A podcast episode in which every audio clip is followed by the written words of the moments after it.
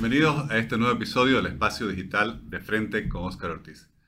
En este episodio compartiremos un análisis que a mí me parece muy profundo con Maggie Talavera, una de las periodistas con mayor trayectoria de Santa Cruz y además recientemente nombrada Premio Nacional de Periodismo, por lo cual también le brindamos toda nuestra felicitación y reconocimiento. Una analista eh, permanente de la realidad eh, nacional y obviamente también de Santa Cruz. Maggie, muchas gracias por aceptar esta invitación. No, gracias a usted, Oscar, por volverme a invitar. Estoy feliz de la vida. Por el premio y por la invitación. no, muchas felicidades, muy merecido. Maggie, la, la invité para conversar sobre un artículo que usted recientemente publicó en, en los medios de los cuales es columnista, que se llamaba o se titulaba Desnaturalizar la violencia. Y le confieso que, que me llegó, porque dije, realmente lo que dice Maggie es muy duro, porque pareciera que la, la violencia eh, se está generalizando, usted habla de una escalada. Pero bueno, por favor, explíquenos justamente qué fue lo que la, la, llevó a hacer ese planteamiento. La verdad que vengo preocupada hace ya bastante tiempo con este tema de la violencia porque lo peor que nos puede pasar es que recurramos a golpes, patadas, insultos y ahora no solo eso, ¿no? Machete, dinamitazo y todo lo que haya para poder resolver conflictos. Y digo, se ha vuelto algo casi tan común y pensando sobre todo, primero salió la reflexión de lo que estamos viviendo los periodistas y yo decía, han dejado de ser simplemente gajes del oficio, las agresiones que están sufriendo los trabajadores de la prensa para volverse ya no solo una amenaza, sino una violencia real, ¿no? cotidiana. Es cuando los hechos se van repitiendo tanto, es como si nos acostumbráramos, ¿no, Oscar? Como si ya no nos sorprendieran, ah, después del grito, pero nos acostumbramos y claro, uno comienza a leer a ver cómo se explica y es naturalizar la violencia. Entonces, por eso el título va por desnaturalizar la violencia, que no se convierta en algo que fuera cotidiano, algo normal, ¿no? que así se tienen que resolver las cosas. Y porque sí, yo creo que hay una escalada de violencia y decía, tanto vale para el plano de los periodistas como para lo que ocurre en el país en general. Yo creo que hemos retrocedido bastante en estos últimos años si consideramos las famosas cuatro décadas de recuperación de la democracia, sobre todo por esto. Y lo más preocupante, Oscar, es que no es algo que está surgiendo de manera espontánea porque hay un conflicto aquí y otro acá y la gente como no funciona la justicia lo resuelve así. No, Ojalá que me demuestren lo contrario, siempre digo, pero está claro, ¿no? Basta seguir con un poquito de criterio lo que ocurre en Bolivia para darse cuenta que mucho de lo que está pasando, lo más fuerte, forma parte de una estrategia que viene de la cúpula que gobierna el país. No hay otra forma, no se expliquen de otra forma cómo están funcionando sobre todo estos grupos que son numerosos, eh, que vienen como grupos de choque en el tema del paro, uno puede hablar, pero viene desde mucho antes, sobre todo con el tema de avasallamiento de tierra, eh, la toma de parques y lo que hemos visto también ya, no solamente, decía yo, en parques lejanos, en la frontera, en un pueblito por allá, no, en los centros urbanos, ¿no? Lo hemos visto en Santa Cruz, pero ocurre en La Paz, ocurre en Cochabamba, ha ocurrido en Potosí, eh, movilizaciones de la sociedad civil, cómo son eh, contrarrestada con estos grupos de choque, lo que vimos también con el conflicto de, de los cocaleros eh, en, en, La Paz o lo que hemos visto en Cochabamba. Entonces, son situaciones muy, muy preocupantes y que si hacemos memoria, nosotros hemos venido acompañando los procesos terribles que han vivido y que todavía viven, sobre todo México y Colombia, voy a hablar de, de estos dos países, donde después es muy difícil revertirlo. Vemos Colombia hasta el día de hoy, Oscar. México, ni que se diga. ¿Y qué es lo que está atrás? Atrás está no solamente un poder político que quiere controlar y dominar y no salirse de ahí, está el narcotráfico y todo lo que conlleva eh, e-, esa lacra que, que es el, el, narcotráfico. Y desde ese análisis, Maggie, porque bueno, hay distintos tipos de conflictos de violencia y de causas que la generan, pero podríamos hablar entonces de violencia política, o sea, motivada por cálculo, una estrategia política. No tengo la menor duda que obedece a una estrategia de poder político y no solamente local. Lo están diciendo gente que es estudiosa, ¿no? Me voy a acordar de Susana Seleme, me voy a acordar de, de Jimena Costa, eh, de Gloria Ardaya. Me voy a acordar de muchas, mire usted qué coincidencia, son mujeres las que estoy nombrando, no, lo hago a propósito, es que nomás son poderosas las mujeres que voy a hacer. Pero eh, es ya una apuesta que eh, es un proyecto transnacional y también no me queda duda. Que hay inteligencia cubana, venezolana también, pero sobre todo es la inteligencia cubana atrás también. Porque si uno se va a analizar, este, Oscar, cómo están sucediendo los hechos, cómo funcionan, cómo se mueven estos grupos, se van a dar cuenta, sobre todo los que son. Mañana le voy a preguntar al, al coronel Jorge Santisteban. Obedece a una estrategia, a una táctica militar. Los movimientos, la forma, las violencias, con una perversidad terrible como para sentar la mano, por decirlo de alguna manera. Por eso quería preguntarle, porque si hay una estrategia, tiene que haber unos objetivos, unos fines. ¿Cuáles serían en este caso? Tomar el control territorial absolutamente de todo el país. Lo que era exclusivamente como una manchita en Chapare, yo creo que se ha extendido en, toda, en todo el país, ¿no? Yo decía eh, ayer, antes de ayer, cuando veíamos lo que pasa con el área del Parque de las Lomas de Arena y la propiedad de la familia King, si usted ve, resulta que ya hay un chaparito ahí, porque hay zonas donde ya no puede entrar, donde no hay presencia del Estado. Y yo decía, pucha, ya no se trata ni siquiera de que no haya presencia del Estado. ¿no? Ahora estamos viendo de que los organismos que hacen al Estado o protectores del Estado, de las garantías del Estado y de la sociedad civil, están actuando en contra del Estado. Están actuando más como eh, grupos de, de choque de, violencia. O sea, ya no es solamente que el Estado no tiene presencia en determinadas áreas, sino que está jugando en contra de lo que uno puede hablar seguridad o soberanía eh, del Estado boliviano y de la sociedad boliviana en su conjunto. la, violencia política, todos los estudios, la experiencia internacional lo dicen, es pues muy peligrosa y nunca se sabe cómo puede escalar y cómo puede descontrolarse, ¿no? Eh, porque aquí, Maggie, eh, estamos hablando no solo de la, de la violencia utilizando los mecanismos del propio Estado, que en teoría tiene el, monopolio de la fuerza para los fines que la Constitución prevé. Y no es que no lo usan, también hemos visto actuaciones muy cuestionables de la policía totalmente parcializadas. Pero creo que, y no sé si usted coincide conmigo, usted hablaba de los grupos de choque durante el paro, por ejemplo, durante el cerco, eh, que no hay nada más, no solo irresponsable, ¿no? sino yo diría temerario, que promover los choques de civiles contra civiles. Es lo más criminal que puede haber. ¿no? Y fíjese que sobre todo eso ha quedado en evidencia en los 36 días de paro en Santa Cruz. El gobierno jugó y apostó con todo a que haya una confrontación de civiles y civiles, civiles contra civiles, ¿no? aparentemente sin la presencia.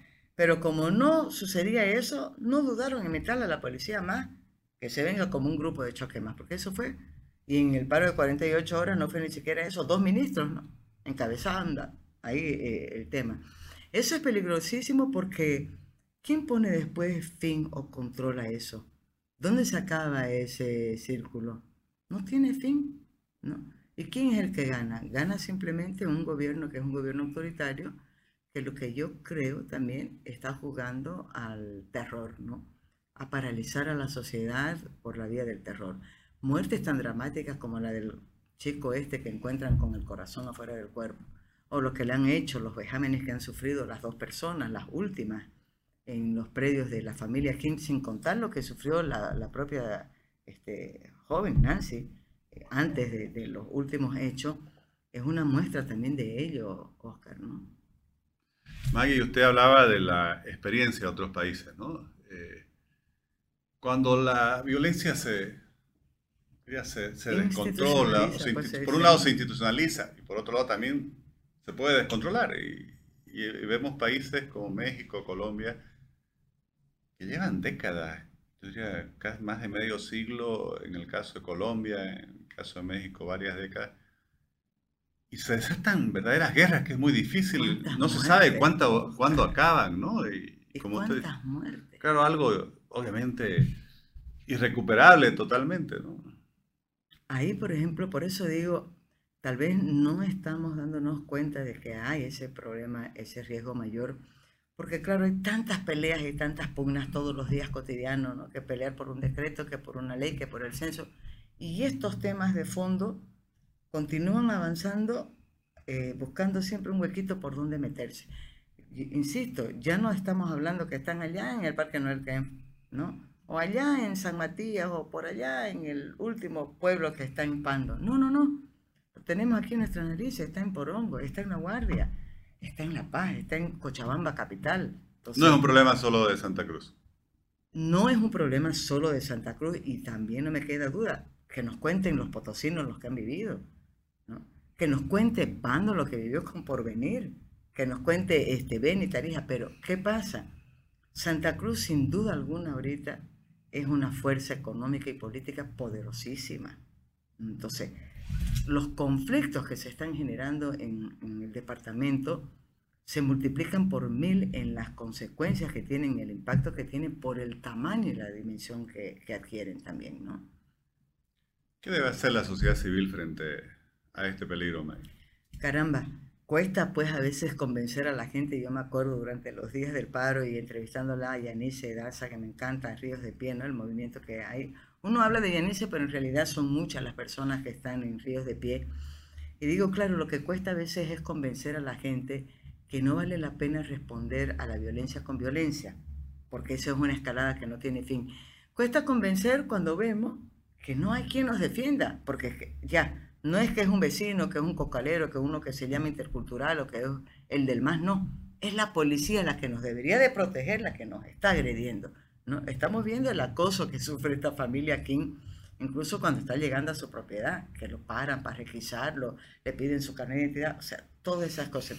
La gente se enerva y dice, ¿cómo? Pues, ¿por qué? ¿No? Ya basta de abuso, aquí es, este, si me dan un, un sopapo yo voy a responder con otro. No, yo creo que el trabajo más difícil va a ser ese, convencernos entre nosotros que la solución no viene por, por ese camino porque vamos a perder. ¿Por qué digo que vamos a perder? Van a haber muertes y eso es seguro, pero no vamos a tener de parte de la sociedad civil a los instrumentos, a las instancias que son las llamadas por ley para protegernos. Policía, Ministerio Público, Justicia, porque eso están ahorita jugando a favor también del gobierno. Y uno dice, sí, lo que queda son las instancias internacionales, pero ya estamos viendo también lo que están pasando con los organismos internacionales.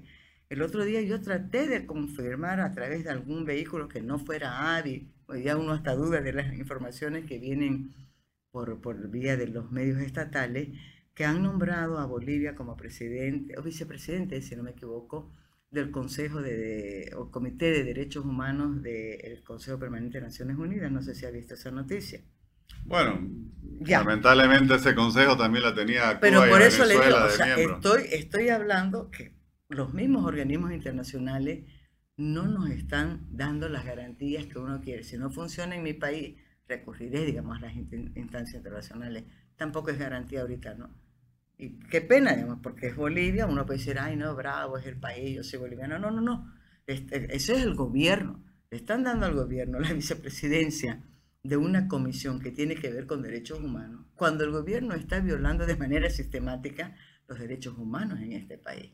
Entonces, bueno, queda otra que apelar a la sociedad en su conjunto y digo, sí, sociedad en su conjunto, pero va a depender mucho de la claridad que tengan las personas que están ahorita alternándose, que les ha tocado estar en diferentes niveles de dirigencia. ¿no? Eh, uno puede hablar en los diferentes niveles de gobierno, pero también los partidos políticos, las organizaciones de la sociedad civil, en nuestro caso el mismo Comité Pro Santa Cruz, las universidades, hay muchas organizaciones. Y si uno ve y pregunta, yo estoy segura que la mayoría va a decir que no quiere violencia, no quiere muerto, quiere paz, quiere justicia, ¿no?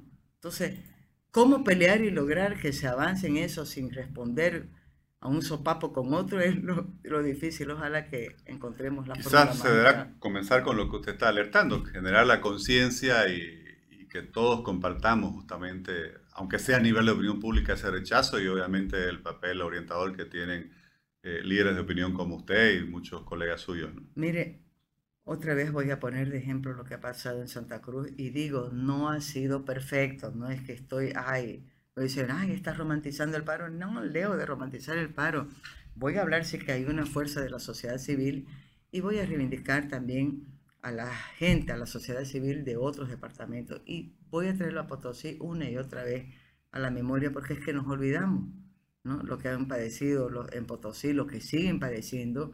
Y hay también una fuerza este, muy importante de la sociedad civil que reivindica y pelea. y lo vemos en los otros departamentos. Creo que este, hay que trabajar con esa y esa fuerza puede ser más poderosa que cualquiera. Renzo Brussel se lo ha dicho, ¿no? La única fuerza que puede parar una arremetida violenta o lo que está ocurriendo, por ejemplo, en Perú, que no hemos hablado del Perú, eh, viene desde la fuerza de la sociedad civil. Es lo único, no hay otra. Es el principal arma que tenemos. Pero convencido de que lo que vale es vivir en democracia, pelear por libertades y evitar esa escalada de violencia. Usted mencionaba las agresiones que han sufrido muchos colegas suyos, muchos periodistas. ¿Qué está pasando? ¿Es simplemente algo que dentro del conflicto, bueno, los agreden o se está buscando sistemáticamente quizás eh, atemorizarnos no a, la, puede, prensa ahí independiente. No tengo, y, ay, qué malcriada que soy, lo estoy cortando. No, no, por favor, si es una conversación. sí, es que me critican porque mi hijo me dice, mamá, por favor, contasta a mí antes de hablar. Nachito, querido, este, ¿Se le ha perdido el respeto? Forma parte de esa estrategia, ¿no? No es solamente que quiere callar las voces de la oposición política, quiere callar la voz de cualquier persona que levante cabeza. Y no hay duda, pues los medios de comunicación, con todos sus defectos y lo variopinta que pueda ser, es eh, un mecanismo de freno de cualquier poder autoritario. Lo que se busca es revelar la verdad. Y vale para el gobierno central, pero vale también para nuestro gobierno local. Lo más antipático que le puede este, parecer a un a una autoridad que sea este, autoritaria, poco transparente, abusiva, es que haya una prensa que busque informar y revelar lo que está ocurriendo, lo que hay atrás de lo que están haciendo. Entonces, eso que están haciendo también obedece a una estrategia. Lo que ha pasado en la Londra no es casual. Lo que ha pasado ahora acá también en La Guardia ya hubo, acuérdese también, ¿no? El compañero Rocabado de Unitel fue agredido, herido. Ahora ha pasado con el este, colega del diario El Deber, pero además también otras personas que son de la sociedad civil. Tres personas, hay tres víctimas. Un chico ha perdido el ojo por los golpes. Hay otro señor que ha sufrido vejámenes que ni los voy a detallar, que son de terror. Entonces, esas cosas, todo obedece a una estrategia. Y sí, en el caso de la prensa, preocupa muchísimo más porque yo siempre digo, en la medida que se calla una voz, cualquiera que sea, de un medio, un periodista, un fotógrafo, el caricaturista, el que hace humor, todo, es una voz, es una puerta que se cierra para la sociedad civil. Ahora yo digo, sí es un compromiso también, una responsabilidad nuestra, de que si queremos que la sociedad civil esté permanentemente alerta ¿no? defendiendo nuestro trabajo, ayudándonos a hacer lo que corresponde, porque sin ella no podemos hacer nada, tenemos que esforzarnos también nosotros por ser lo más responsables posible. No cuesta. Maggie, eh, no quisiera eh, terminar esta conversación sin nuevamente volver al reconocimiento por ese Premio Nacional de Periodismo que usted ha recibido, muy merecido con toda la trayectoria y, compromiso que usted tiene, ¿no? Con, con esa ética, yo diría, del del periodismo que, busca la verdad, que, se compromete con, con, informar adecuadamente y con promover el debate, que es algo que hace falta tanto en nuestra sociedad, ¿no?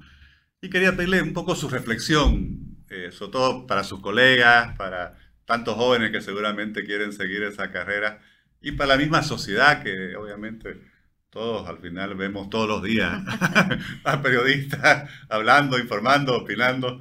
¿Cuál sería su, su reflexión? Bueno, ¿Cómo sintetizaría, digamos, ese aprendizaje con toda esa trayectoria? Yo primero quiero decir, y lo vengo repitiendo, para mí pues ha sido una caricia al alma enorme, ¿no? En mayo ya me habían dado mis colegas de la Asociación de Periodistas de, de Santa Cruz un reconocimiento que valoro muchísimo de la Facultad de Auditoría. Me hacía recuerdo el otro día Limber, lo siento Limber, de verdad que me había olvidado, ¿no? En, en el momento en que estaba yo destacando el premio de la Asociación de Periodistas de La Paz, pero claro, es que tiene una connotación especial por el momento en que se da. Quien me lo da, como lo dije en el acto, ¿no? Que mis colegas paseños se la den a una cambita y mujer todavía, muchas cosas, porque eran varios, varios postulantes. Y ahí voy a hacer público además mi agradecimiento a la Universidad este, Católica de Santa Cruz, que me dijo, sí, porque eso tenían que postularlo a uno, varias instituciones. Y yo, farsante, a falta de una, mandé cinco, ¿no? Está la Católica, la Unifrance, la René Moreno, la UPSA y el diario El Deber. Mandaron carta respaldando la, postulación para que yo reciba ese premio. Pero creo que también es un momento muy bonito para eh, enamorar. Ojalá hay mucha gente joven en el paro, me topé con un grupo que quiero poder trabajar con ellos, estudiantes. Yo tengo ahorita una, una niña que está en el segundo semestre de la Unifrance de periodismo y digo, por favor, que no se acobarden, porque como nos escuchan quejándonos y ven estos hechos de violencia, que nada de eso les quite las ganas de ser periodista. Problemas siempre van a haber, pero quiero que diga, tiene que ser por vocación, por supuesto, como cualquier carrera, ¿no? Usted, por ejemplo, si no tuviera vocación para lo que hace, no le pusiera pasión. Pero es algo tan hermoso poder, ¿saben qué? Escuchar, contar historias, transmitir. Es maravilloso. Yo soy apasionada y sí creo, y la reflexión que hacía yo eh, el 5, fue el lunes 5 de diciembre en La Paz, era que no hay secreto, la verdad, ¿no? Para recuperar la esencia del periodismo. Yo decía, solamente tenemos que volver a los, a los orígenes, al deber ser del periodista, que lo único que ha cambiado, sí, son las herramientas, la tecnología, ¿no? El Internet, que tiene que ser un aliado, pero la esencia, los elementos, los postulados del periodismo siguen siendo los mismos. Buscar la verdad, y tener, eso me encantó, una ética de la primera persona, que no le achaquemos a nadie falla o que no hagamos lo que nos corresponde hacer porque nos dijo el jefe, porque nos amenazaron con tal cosa. No, no, no. Es una cuestión muy personal, pero vale la pena. Es maravilloso. Maggie, no, le agradezco muchísimo, la felicito nuevamente. Creo que para todos quienes nos siguen por las redes sociales y además las escuchamos a usted por, por sus redes eh, permanentemente. Estoy chocha yo. Es una gran alegría que se le haya brindado ese reconocimiento. Pero también le agradezco por el otro tema, ¿no? que es tan serio, tan profundo, por alertarnos de que abramos los ojos como sociedad de que si no rechazamos la violencia, si no actuamos con inteligencia para no responder a la violencia con más violencia y más bien generar esa espiral que seguramente algunos pueden estar buscando, podemos incluso estar afectando el futuro de nuestra sociedad, de nuestra nación. El presente, el presente está en juego, Oscar. Así es. Así que le agradezco, Maggie. y agradezco a todos quienes nos han seguido por las redes sociales en esta conversación tan interesante. Yo siempre mando abrazos virtuales a todos los que nos acompañan. así es, muchas gracias. Bueno, además estamos ya cerca de Navidad, así que con mayor razón los abrazos.